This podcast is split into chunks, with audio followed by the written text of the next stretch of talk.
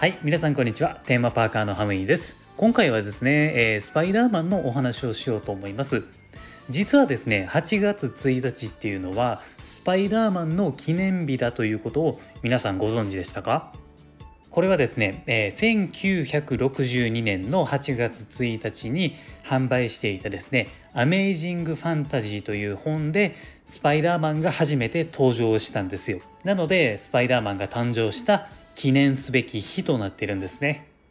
まあこのスパイダーマンというキャラクターはね、知ってる人の方が多いと思うんですよ。ユニバーサル・スタジオ・ジャパンにもアトラクションはありますし、最近やとディズニーの方でもマーベルのキャラクターとしてもいますし、もう世界的にね、超有名なキャラクターといっても過言ではないですよね。えー、そんなスパイダーマンなんですけれども、がっつりと映画を見たことがないという人も、まあ、いると思うんですよ。いろんなキャラクターが出てくるアベンジャーズは除いて、スパイダーマン単体主演の映画っていうのは、まあ、大きく言ってよっつあるんですよね。一番最初はトビー・マグワイアが主演のやつですね。で、にばんめがアンドリュー・ガーフィールドっていう人が主演をやって、アメイジング・スパイダーマンっていうやつですよね。で、さんばんめが、えー、今一番新しいスパイダーマン、トム・ホランド主演の、まあ、ホームカミングとかがね、あの、あったと思うんですけれども、そのシリーズですね。で、よっつめが、えー、長編アニメのスパイダーバース。このよんさくひんがありますよね。はちがつというと連休もあると思いますので、映画を見るにはですね、いい機会なんですよね。なので、えー、僕がおすすめする作品をですね、ランキング形式で発表していこうかなと思います。なので、どの映画から見ようかなと思っている人はですね、あのぜひ最後まで聞いていただいて参考にしていただければなと思います。では早速ですね、えー、おすすめのランキングを発表したいと思います。はい、えー、ではですね、だいよんいなんですけれども、これはですね、アンドリュー・ガーフィールド主演のアメイジング・スパイダーマンですね。前作のトビー・マグワイアの主演からですね、新しいシリーズを作るということで公開されたのがこちらの作品なんですね。シージー がね、この作品は結構すごくて、アクロバティックな映像がふんだんに見ることができるんですよ。そしてですね、このバトルシーンはですね、もう迫力があるものばっかりなんですね。スパイダーマンのスーツはですね、このシリーズの、あの全シリーズの中で僕は一番かっこいいと思ってるんですよね。非常に色合いが綺麗で、作りがすごく繊細だなっていうのがね、わかると思います。そしてですね、ストーリーに関しては結構大人向けなんですよね。まあ、ヒーローならではの孤独感とか苦悩とか対人関係が非常に濃く描かれていて、見てるこっちも考えさせられるシーンが非常に多いんですよね。なので、まあ、家族で見る分にはちょっと難しい内容かなっていう理由でよんいにさせていただきました。この作品の面白いところが、主人公のピーター・パーカーの性格がちょっと違っているんですよ。あのピーターって学生時代におとなしかったり、いじめられっ子の立場が多かったんですよ。でも本作ではね、逆になってるんですよね。あとね、こう結構ね、やんちゃというか、いじめっ子にも自ら立ち向かうといったね、強めな主人公を演じているんですよ。そんな感じで、まあ、ちょっと違ったピーター・パーカーを見ることができるので、機会があればね、見てみてください。はい、えー、続いてですね、だいさんいなんですけれども、これはですね、トム・ホランド主演のスパイダーマンホームカミングとかの エムシーユー シリーズですね。あのスパイダーマンの映画のシリーズで一番見やすい内容かなと思うんですよね。あのマーベルがディズニー傘下に入ったこともあって、かっこいいヒーロー像とコミカルな部分がうまく両立している作品だと思います。本作の特徴としては、やっぱりね、同じマーベルヒーローのアイアンマンと共演したり、スパイダースーツもですね、ガジェットスーツみたいな感じで機械仕掛けのスーツなんですよね。ストーリーも分かりやすいし、一風変わったスパイダーマンを見ることができるので、それが楽しめる要素かなと思っています。さんいの理由は、一番初めにこのトム・ホランド主演のシリーズから見てしまうと分かりにくい部分があるんですよ。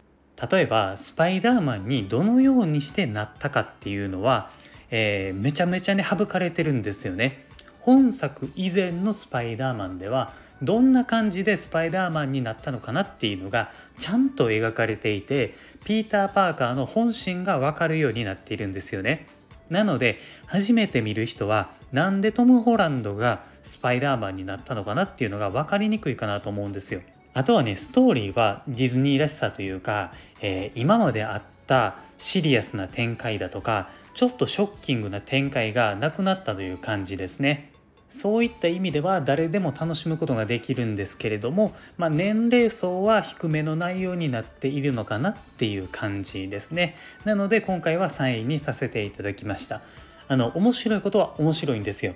で、あのまあ余談なんですけれども、個人的に本作のスパイダースーツはですね、もう全然かっこいいとは思わないですね。ちょっと安っぽさがありますね。はい。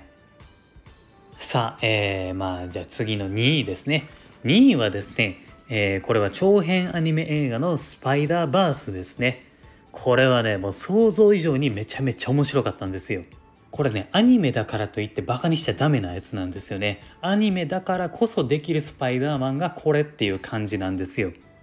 いろんなね、世界線の、えー、スパイダーマンがいてですね、例えばコートを着たスパイダーマンとか、えー、ロボットに乗った女の子のスパイダーマンとかがいて、そういう人らが一気に集結して世界を救うっていうね、こう熱い展開がまあいいんですよ。そしてですね、本作の主人公はピーター・パーカーともう一人いて、マイルス・モラレスっていうね、人物がメインの主人公になっています。この、えー、マイルスはですね、スパイダーマンの意志を継ぐ者として、新しく生まれた黒いスーツのスパイダーマンなんですよ。というのも、マイルスの世界で活躍していたピーター・パーカーのスパイダーマンは、なんとですね、敵に負けて死んでしまうんですよね。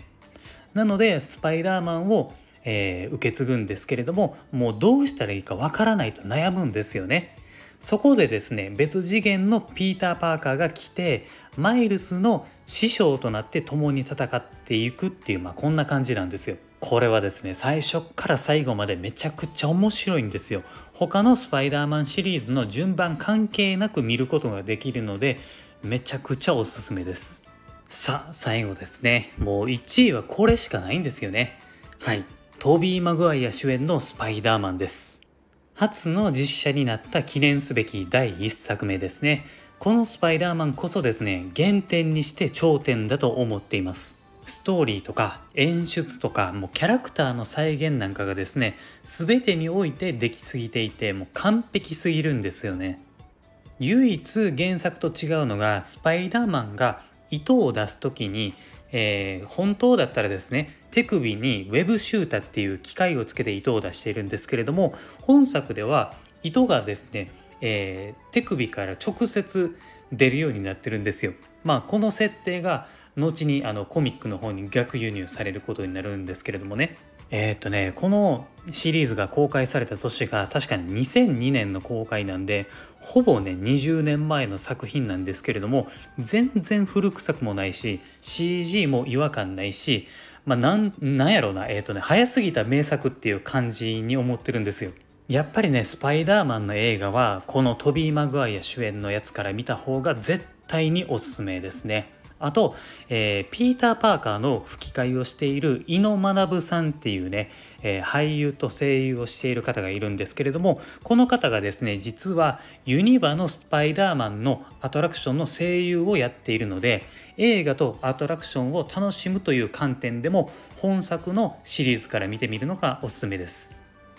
はい、ということで、えー、スパイダーマンの映画を紹介させていただきました。もしよかったらですね、あなたが好きなスパイダーマンはこれだっていうのがあればですね、コメントで教えてください。あとですね、今後連休があると思いますので、スパイダーマンの映画を見るチャンスになります。あの僕のブログの方でもですね、えー、スパイダーマンの映画を見るおすすめのですね、動画配信サイトについて解説もしていますので、ラジオよりですね、文字の方が読み返しやすいと思いますので、概要欄のところに ユーアールエル を貼っていますので、こちらもぜひチェックをしてください。はい、というわけで、えー、今回は以上になります。本日もありがとうございました。また次回の放送でお会いしましょう。Have a good day!